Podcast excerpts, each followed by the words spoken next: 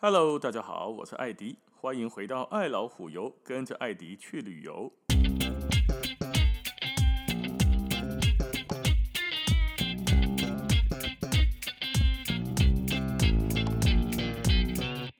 我们今天来讲一个奥捷的延伸，也是我个人非常喜欢的一个城市，那就是匈牙利的首都布达佩斯。为什么要把它做一个延伸呢？因为它很近啊。很多人奥捷玩完之后，就会顺便再到匈牙利去玩一下。而匈牙利跟奥地利本身这两个国家就接在一起，虽然中间还卡一个斯洛伐克，但是黑龙江这会呀，从维也纳开车哦，讲高速公路，不要绕去别的地方玩的话，快一点，两个半到三个小时就到了哦，所以相当的近呢。哦，也可以选择坐火车，舒服一点哦，火车顶头行来行去嘛。那当然还有一种，就是在夏天的时候，可以选择从维也纳坐船坐到布达佩斯，大概需要六个小时左右，五个多到六个小时了。诶，这个时候坐船欣赏的就是多瑙河两岸的美景。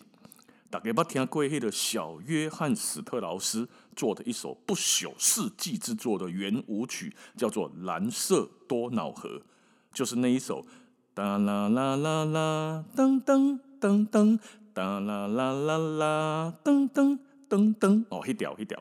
那这一首蓝色多瑙河出来之后啊，引发了好多好多的观光客都想要来布达佩斯啦、维也纳啦，记得说在看起来，蓝色多瑙河真的是蓝色的吗？嗨，结果答案当然不是啊。多瑙河在正常的情况之下是墨绿色的。那是落雨啦，还是发大水的时阵的落落混沌的一片？哪一条河长得是蓝色的呢？没啊！哦，那可是这一条河知名度就起来了。那么呢，布达佩斯刚好就是多瑙河从中间给它贯穿过去。那那是打开 Google Map 哦，把 Google Map 打开来看呢，你就会看到布达佩斯的这个城市中间一条河南北贯穿下去。布达佩斯其实是两个。地区合起来的名字，所以这个河南北贯穿了之后呢，你看着地图哈，左边这个地方叫做布达，河的右边叫做啥佩斯，所以合起来叫做布达佩斯。哦，它是两个地方合起来的名。哦，那布达的这一边呢，地势是比较高的。哦，也没有高很多啦，就是一个小丘陵一样哦，比较高上去。所以皇宫城堡这些建筑，那么基叠的基叠较管的所在嘛，地势低的地方就平民老百姓啦。因为盖在地势高的地方，我们这些皇宫贵族们居高临下，第一个看得比较清楚了，第二个哈，从上往下看地位不一样嘛。哦，那么在布达这一边呢，由于布达的城堡啦，哦，皇宫哦，五五兰克皇宫、布达皇宫，也有人叫布达城堡，那指的是同一个地方。那因为皇宫在这边的关系，所以呢，这个丘陵比较高的这一块就叫城堡山。城堡山上主要呢就两个参观的重点呢，当然金马兰观光客嘛，哦，参观的重点，第一个就是布达城堡，第二个非常非常有名的就是渔人堡或叫渔夫啦。俩鱼啊，那个渔夫渔人哦，渔人堡加一个马蒂亚斯教堂哦，啊这三个哈就城堡、渔人堡跟教堂三个是两这会，所以可以参观完城堡之后，接着走路到渔人堡去参观，或者是反过来从渔人堡开始参观到城堡。那么既然是在山丘上哦，怎么上去？好，从山下直接上到总统府城堡门口。一般来说，最有名的、大家喜欢的走法呢，就是从锁链桥的桥头啊，就城堡山的山下多桥头黑的所在呢，有一个贵松松的缆车站，坐缆车上去。是安那叫贵松松呢？因为缆车啊，搭多久？一分钟，可能还不到哦。哦，可能够不九分钟哦。要价哦，当地的货币叫做福林呢。茯苓要价一千五百块，那个茯苓跟台币可以简单的这么算，大概除以十啦，所以千五块的茯苓哦，差不多的你的八五七八六安尼呢，一百五到一百六十块茯苓做一分钟左右哦，那这个当然就看大家的喜好啦哈，不秀啊，所以很多人呢选择怎样从缆车站旁边有楼梯，行楼梯到到啊散步 Z 字形的左边右边左边右边安尼。穿越整个缆车站的轨道往上走上去，大概需要走二十来分钟吧。哦，所以五卡天呐，一个一串哦，所以如果你的身体不错，来这边散散步，天气也很好，就走走路也 OK。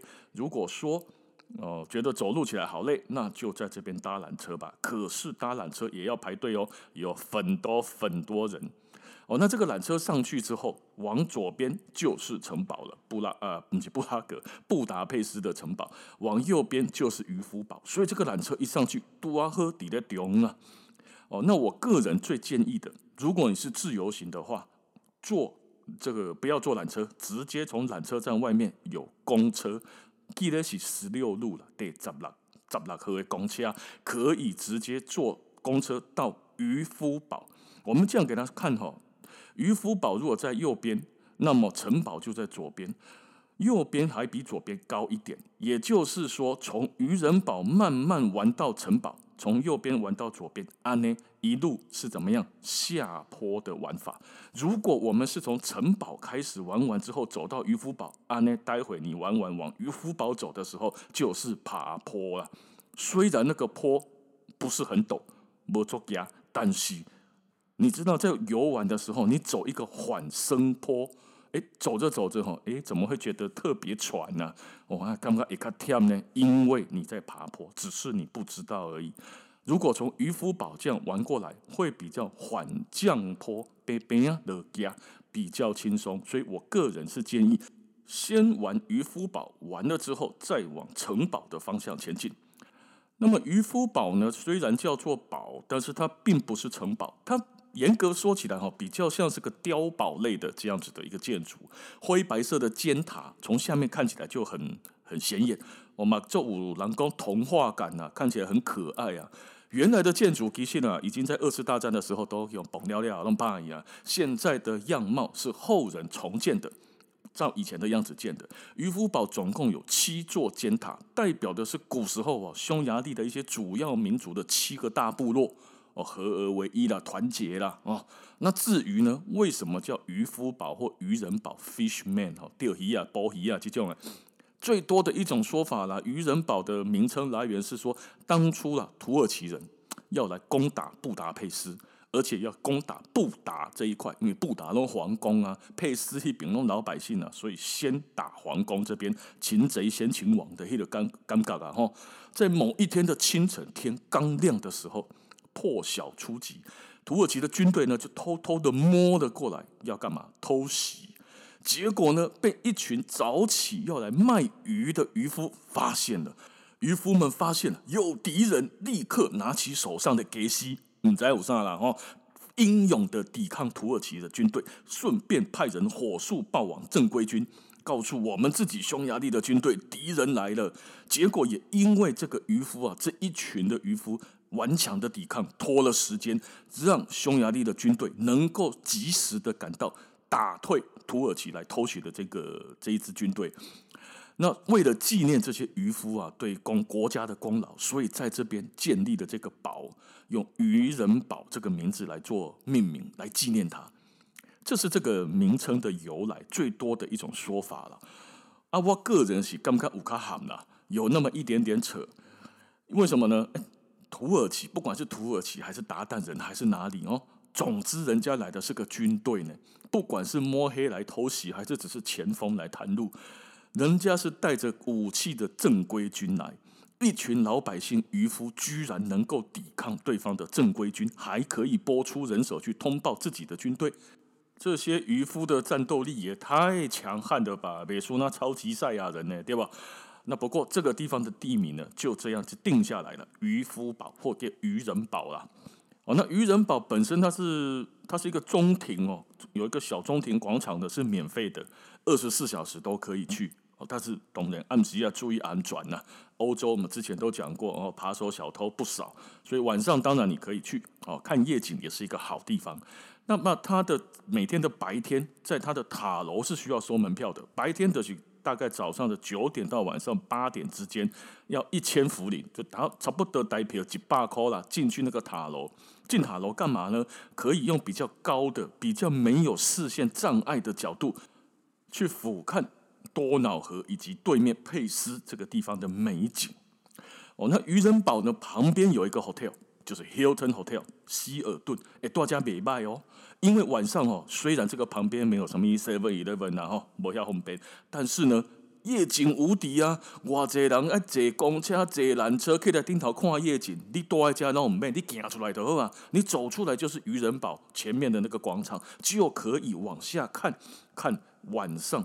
锁链桥啦，其他的一些桥哦，打灯，对面的国会大厦打灯，佩斯的地区都是打灯哦，古爷美景，很多人晚上就到这边来看夜景。阿迪多阿希尔顿多阿喝出来的西哦，那希尔顿当然没有什么便利商店或超市下面可以买了，但是有一间星巴克，白天来的时候也可以走一走，逛一逛，累了哈，在这边星巴克坐一下，喝个咖啡，机喜供呢。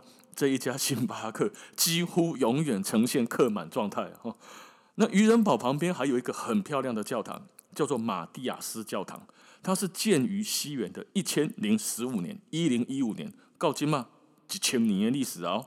哦，那当初建成之后，国王的马蒂亚斯一世来命名的，所以叫马蒂亚斯教堂。这也是在布达区啊，就是布达跟佩斯对吧？布达的这一个区里面最大的教堂。如果把整个布达跟佩斯加起来算的话，它是第二大。许多的国王在登基加冕的时候，要在这个教堂来举行。的很有名的茜茜公主被加冕的地方也是这里呀。哦，阿杰利比哈排队观光可以坐这坐这。那在渔人堡呢，从左边走个大概十分钟左右，头拄仔讲的哈，缓降坡顺顺啊行，得行到的行到布达佩斯城堡群。跟布拉格的一样，是一个城堡建筑群，只是没布拉格的遐大的啦。哦，那匈牙利的总统府也就在这个城堡建筑群的旁边。你那有机会哈，还会看到卫兵交接。但是我还是觉得我们的卫兵交接比较好看。哦，他们的不遐精彩啦哈，个人认知，个人。那布达城堡呢？哦，它是建于西元的一二四七年，其实也很久了哈。是那个时候的国王啊，叫做贝拉四世，叫因国王叫贝拉呢哈。好像那个《暮光之城》来的 女主角嘛，叫贝拉。哦，贝拉四世为了防御入侵，哈，所兴建的。那这个后来就成为了匈牙利的皇宫啊。阿基玛博啊，金马就拿来当做博物馆来使用，所以这个地方的博物馆其实也很有看头。那里面有分了好几个不同的哦，有匈牙利的国家艺术廊、艺廊和国国家艺廊，还有布达佩斯历史博物馆，还有布达佩斯的国家图书馆。哦，那整个合起来的城堡呢，基玛就是世界文化遗产之一了。在布达佩斯哦，在佩斯地区啦。的河的对面哈，佩斯地区，你头前压起来，绝对都看得到雄伟的布达皇宫、布达城堡，在俯瞰着整座城市。那这边呢，城堡区白天晚上那种坐这坐这人来这边看风景，因为往外看呢、就是多瑙河跟锁链桥了。成本本身，你成本城堡本身不用门票。加布达、加布拉格，赶快加里比隆马给弄门禁。可是你要走进去参观的任何一个，像刚刚讲的国家艺廊啊这些的每一个参观的点，都需要再另外买票了。哦，当然，进户爱钱啊，好好的规划一下展览，还要保养古迹嘛，反正使用者付费啊。哦，那每一个景点的门票虽然都不同，哦，大概差不多都是在两百多块、三百块台币上下了。那城堡跟渔人堡至少哦，建议都要留整个半天。德西蒂 A 在要几套炸力对渔人堡开始升升升升高，城堡结束至少是中午或中午过后了。反之，吃完午餐才来，也是在这里玩到吃晚餐，否则时间不太够。哦，因为这边哦拍照真的很好拍，每个人哦只要不管是在渔人堡还是在城堡这边靠墙壁站好，外面出去就是无敌美景啊！大家都一体一体吧，尤其现在又不用洗底片，那出来手机拿起来拍就可以拍个好几十张、上百张了。哦，那如果在这里看完之后结束了行程呢，就可以选择刚刚的那个缆车下山了。也可以选择走那个楼梯下去，下去之后看到的那个桥就是锁链桥，也叫做塞切尼链桥，瑟连呢哦，锁链的那个链桥。这一个链桥呢，人家说呢，它是连接布达与佩斯在多瑙河上面最古老的存在，哦，很古老、很古老的熊炸的一座桥梁了。整个布达跟佩斯城市之间呢，连接两端呢、啊、有九座桥，这个是最古老的一座但是也没有一千年了，差不多一百七十几年而已了。可是呢，因为造型很精美啊，所以这里呢几乎就是布拉格的地标，布拉格布达佩斯的地标。尤其是哦，这边照相照锁链桥会跟对面的国会大厦拍在一起，哦嘿，一看大概的怎样啊？加布达佩斯哦，那这个桥呢有很坚固的铁做的锁链作为一个造型主体，所以让给锁链桥。哦，那这个桥本身人也可以走，车也可以走。所以一般我们都建议啦，熊蛙个林了哈。大家如果散步起来觉得不会很辛苦的话，城堡这边完了之后，走路或坐缆车下来，直接就徒步从锁链桥走到对岸的的佩斯，这样子在桥上顺便再来感受一下这座桥本身设计的感觉跟雄伟，以及走在多瑙河上面那个行过黑的感觉。哦，那过了桥之后呢？佩斯，佩斯有几个地方一定要去，一定要去。我个人最推的这几个地方：第一个中央市场，第二个纽约咖啡馆，第三个圣伊斯特万圣殿，第四个塞切尼温泉。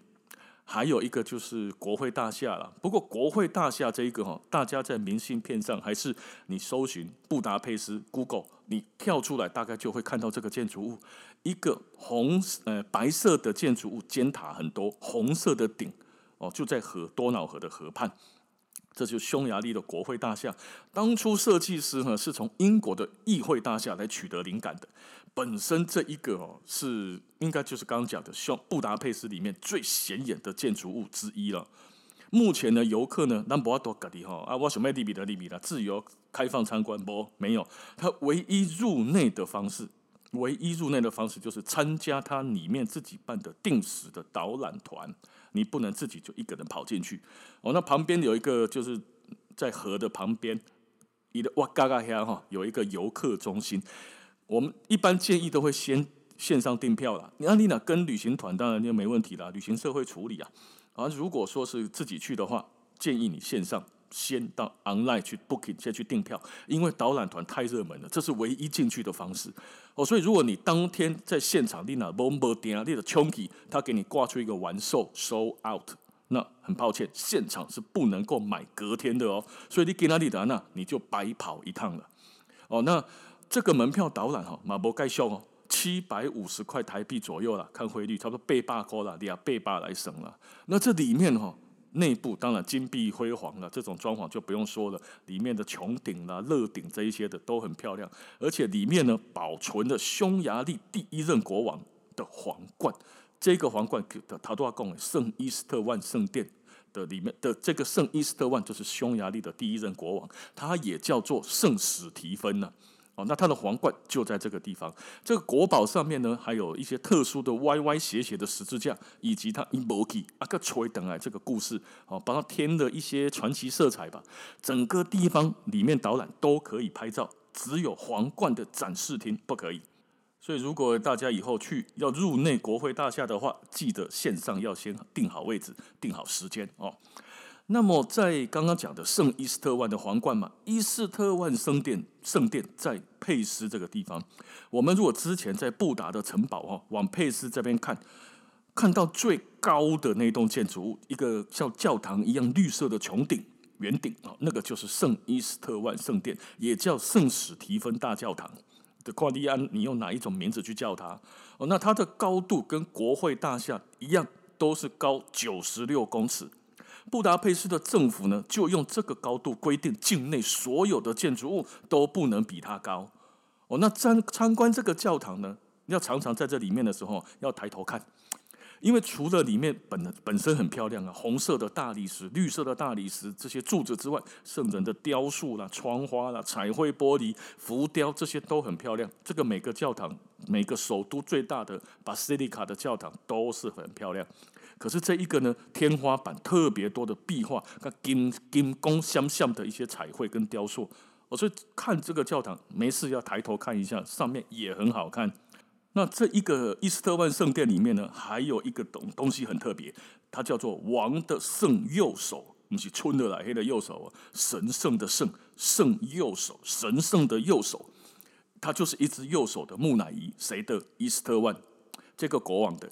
他的右手木乃伊目前保留安置在圣伊斯特万圣殿后座的圣坛后面的一个右手礼拜堂来对，哦，是他第一任国王圣伊斯特万握着右手拳头，好像金刚飞拳那里，象征着匈牙利强大、凶悍，哦，这个不受人欺负的武力保护自己的那种象征。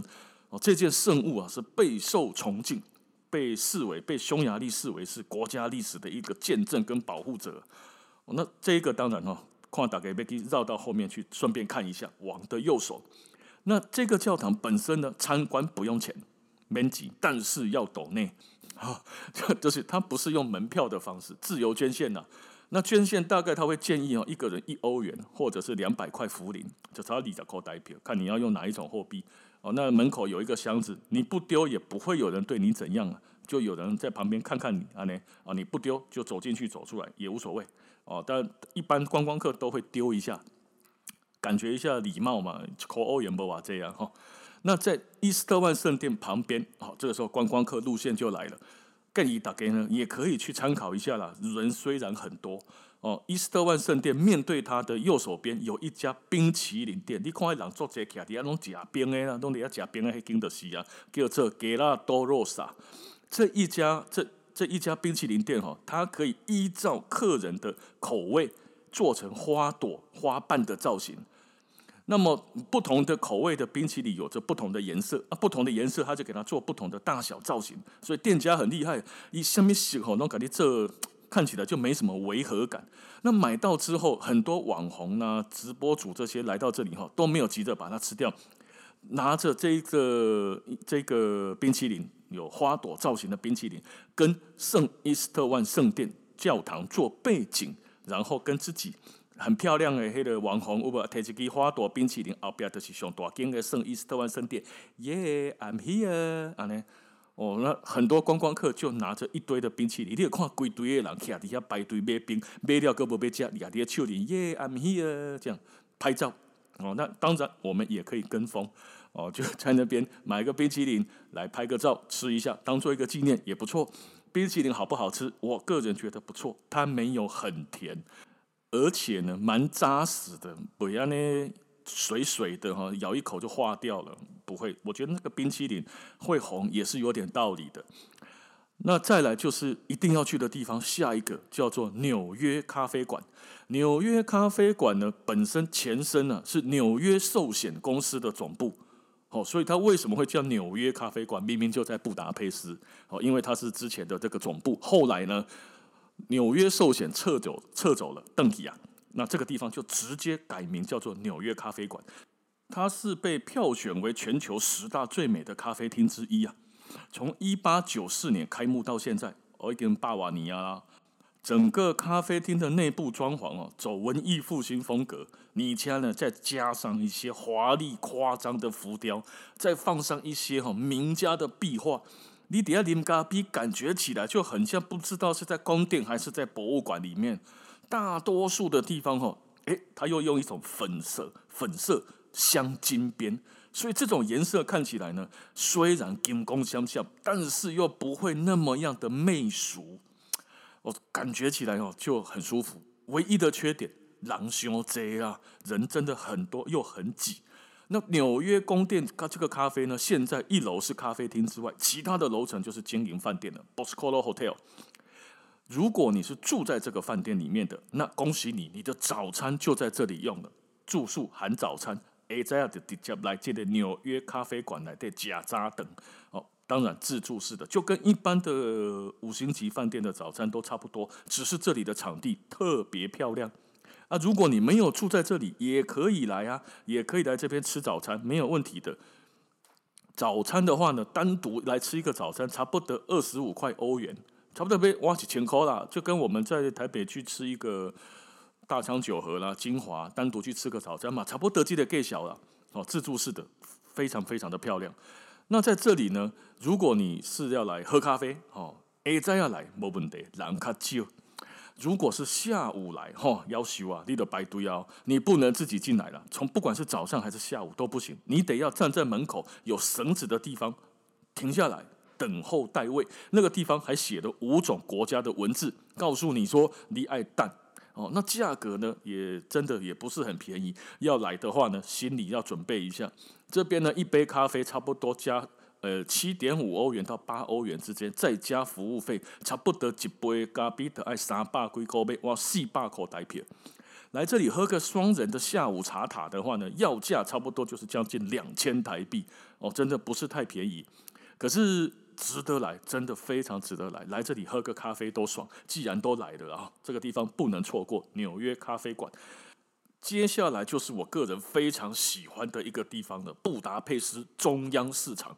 你的我靠，看起来你根本就不知道它是个市场，菜奇啊一种，你看起来它就像是一个。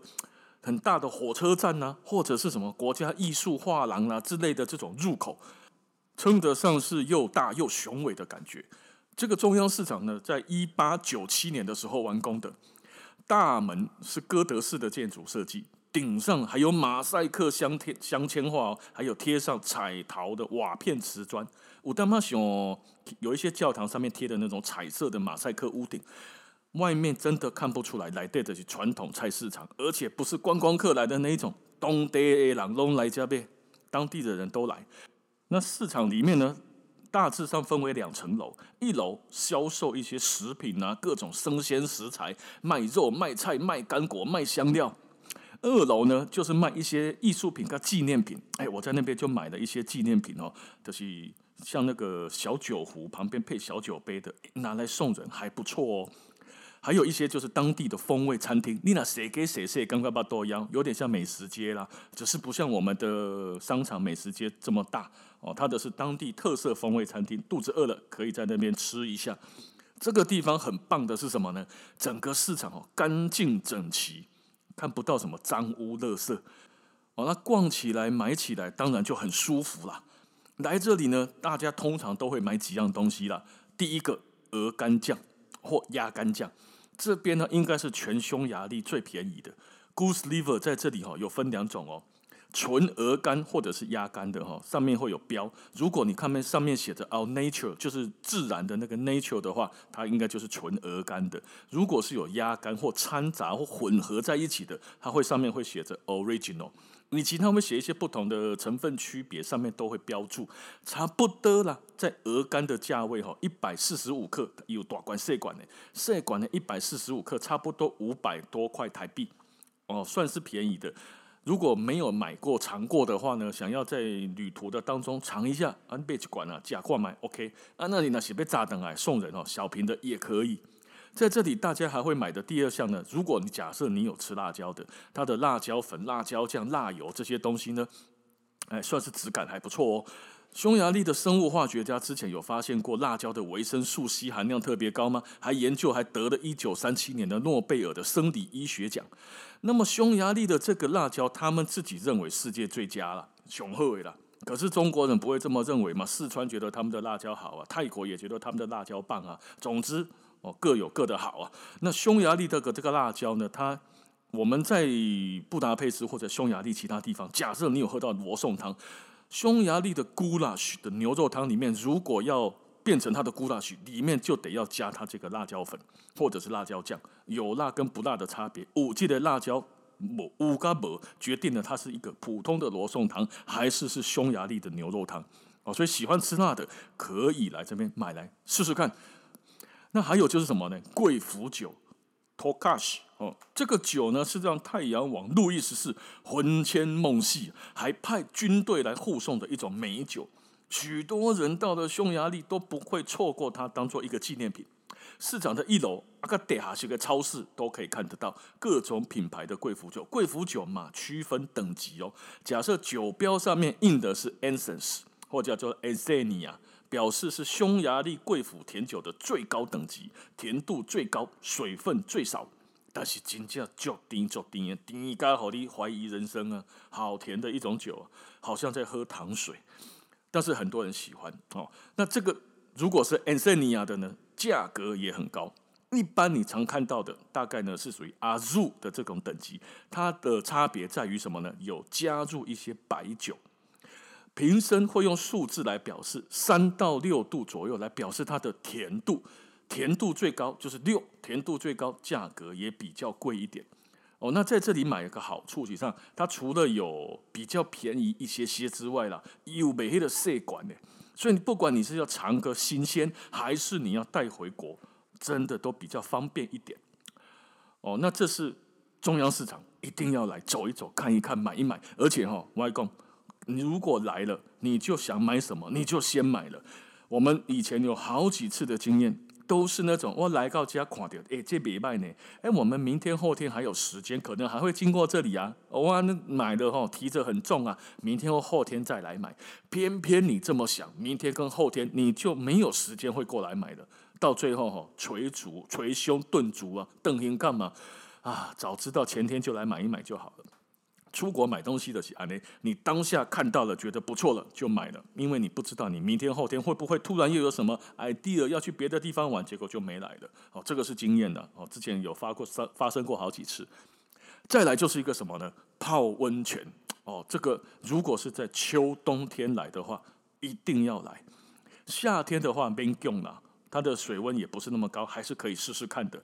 哦，那这一个温泉呢，很多人都不知道啊，在这一片国土下，匈牙利的下面有着广阔的温泉，然后呢，共有三分之二以上的匈牙利国土也看那种温泉，我们在今年给哦。那温泉呢，在古帝国的时期，像以前啊，什么罗马人、土耳其人来说，是一个非常重要的社交场所啊。大家看过一些历史资料的怎样，对吧？罗马就有浴场啊，对冷沙清宁静静的开始一直洗，给你洗个精嘛。那这种泡泡温泉的文化一直延续到了现在，也成为匈牙利人哦不可以缺少的日常生活了。我们不是有看过那个，比如说你 Google 布达佩斯温泉，你就会看到一个很著名的场景啊，或者旅游节目都有，就是一些老伯伯泡在温泉里面下西洋棋，有没有？那这一个温泉在哪里呢？就是在佩斯这个地区哈，百年以上历史的最大的塞切尼温泉浴场，欧洲最大。也是最古老的一个泡汤的圣地。那这一座浴场呢，是欧洲最大的朗德宫药用的浴场，超过了十五个药浴池、游泳池、桑拿浴，从七十四度跟七十七度两个啊最大的温泉口来组成的，温度哦有高有低。那里面呢，也含有钠啦、钙呀、镁呀、硫酸盐啊、碳酸氢盐啊、氟化物啊、什么等离子啦，据说对于退化性关节疾病，哎，有非常大的帮助啊。所以讲老大人做这哦，老先生、老太太一堆，就给你泡在那边都不动，行棋、开杠、喝啤酒。所以在这里面呢，会看到除了这些当地居民之外，还会看到很多很多的观光客哦。那这边呢，泡汤强身。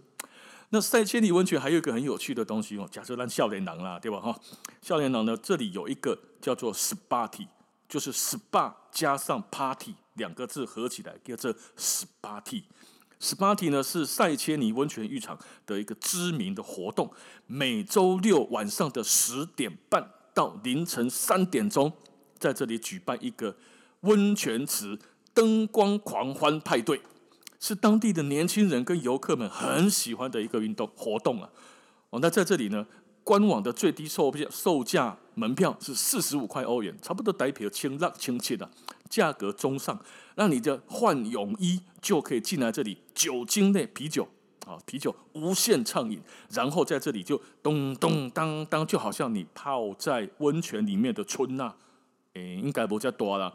总之，它是一个声光音乐秀。晚上十点半到凌晨三点了哈，每周六晚上这个才有的。那么进来这个浴场呢，泡温泉一定要穿泳装，它不是裸汤，不是洗三温暖这种烫更更，不是，你得要穿泳装。那么它有分室内跟室外，室内池温度是比较高的。哦，啊，你刚刚形容说，你可以到泡室外的，室外的这个池子温度比较低一点，温温的，所以大家才可以泡在里面很久啊，还可以聊天下棋哈。那在这边不用戴泳帽，只需穿泳装。可是呢，如果你泡在这个池子里面是不用，池子的旁边，外面的大浴池旁边有一个标准的游泳池，你那是要去遐受水游泳，你就得戴泳帽了。哦，所以在这里是建议，如果要去布达佩斯的，把你的泳帽、泳衣都带着，最好要带个小毛巾也可以，因为去到那边，假设你都没有带，你是不能泡的，也不能下去玩水。哦，那当然他有租那你想租毛巾也是一笔钱哦，你租柜子也是一个一笔钱，然后你还得要跟他租泳衣泳裤吗？哦，泳衣泳裤用租的，感感觉足奇怪哈。所以这个不管你会不会泡，有备无患嘛。泳衣带去又没有占多少空间。那么除了这个塞切尼温泉之外呢，它另外还有一个很有名很有名的温泉，在布达佩斯，在布达的这一边，在城堡的下面一点，布达城堡的下面一点，叫做盖勒特温泉。盖勒特温泉浴场呢，是匈牙利的传统温泉池跟罗马时代的建筑特色吼，给你搞这会。有十三个不同的浴池，蒸汽式，还有一个罗马风格的游泳池，够海浪池哦。这是所谓的月眉什么马拉湾哈，你站在里面，它会有海浪池，呜，那个硬来呀，硬来呀，浪来的，哟，就把你冲高高，再掉下来。哦，有那个海浪池，而且那个海浪里面的水是温泉水，温温的。那这个地方的泡汤的室内池哦，非常具有古典的特色，里面有希腊式的石柱，有罗马式的建筑物的造型，它就是整个让你除了泡汤有这么多的刚刚讲的什么钙呀、镁啊、碳酸氢盐呐，哈这些这些东西之外，美景还可以让你整个心灵都受到治疗。我还尴尬评价别拜。那这一个盖勒特温泉本身，它应该不能算是附属在盖勒特饭店以前。住饭店的人可以免费来泡汤，起码很贵啊！哦，分开经营了，所以现在泡汤归泡汤，住宿归住宿。那这一个温泉，我个人觉得虽然没有塞切尼那么大，可是它很精致，也很精美。有时间又喜欢泡汤的话，也可以两个都去试试看呢、哦，那还有一个等一下呢，晚上一定要来坐一下游船。我个人建议游船。白天不用坐，坐晚上的游船，而且在上面吃晚餐，非常值得，而且一定要去看。那陶东姆公很多人看夜景跑到布达山上去看，对不对？对，这是一种俯瞰。那坐在船上，从多瑙河的角度，从下往上看两边的角度，哎，又不一样了。而且你可以近距离的从河上面拍锁链桥，拍其他的军团桥，拍。国会大厦晚上打灯的样子的风景，就睡也真的很棒。单纯的游船呐、啊，如果只是游船不吃饭的话，差不多五百多块台币一个人。那如果是 dinner cruise 的话，差不多是台币一千五到两千五之间。冬季比较少，需要刮哦。那其他的月份哦，蛮多班的。dinner cruise 每天就一班啊，一加暗等的，跟他几概念啊哈。那但是船很多，船公司也很多，只不过。最好还是提前预定了。如果你没有预定，怕去那边你坐不到船，吃不到晚餐的港口啊！哦，那如果你是旅行团的话，还都没欢乐啊。跟旅行团，刚刚我上面所讲的所有东西，领队跟旅行社通通会跟你安排好。哦，那这上面晚餐的游船，我吃过三四个游船的餐，都差不多，无讲倒一个较好食，边边啊都无盖好食。都不是那么好吃，因为他卖的不是他的餐啊，他卖的是他的游河、游船的美景跟那个时段。哦，看讲着讲着讲得很快，也是讲得快四十分钟了。哦，那所以大家记得以后如果去到布达佩斯，哎，记得对渔夫堡开始往城堡这边玩，用走的话比较轻松点。好，记得要带泳衣去洗温泉，要去中央市场呢，矿点上喜欢就给他买下去。哦，然后呢，晚餐的游船一定不可以错过。好，以上呢就是布达佩斯一些游玩的重点，还是希望赶快疫情可以过去，我们可以赶快再次出国啦。那今天的时间就先到这边了，感谢大家的收听，咱们下次见，拜拜。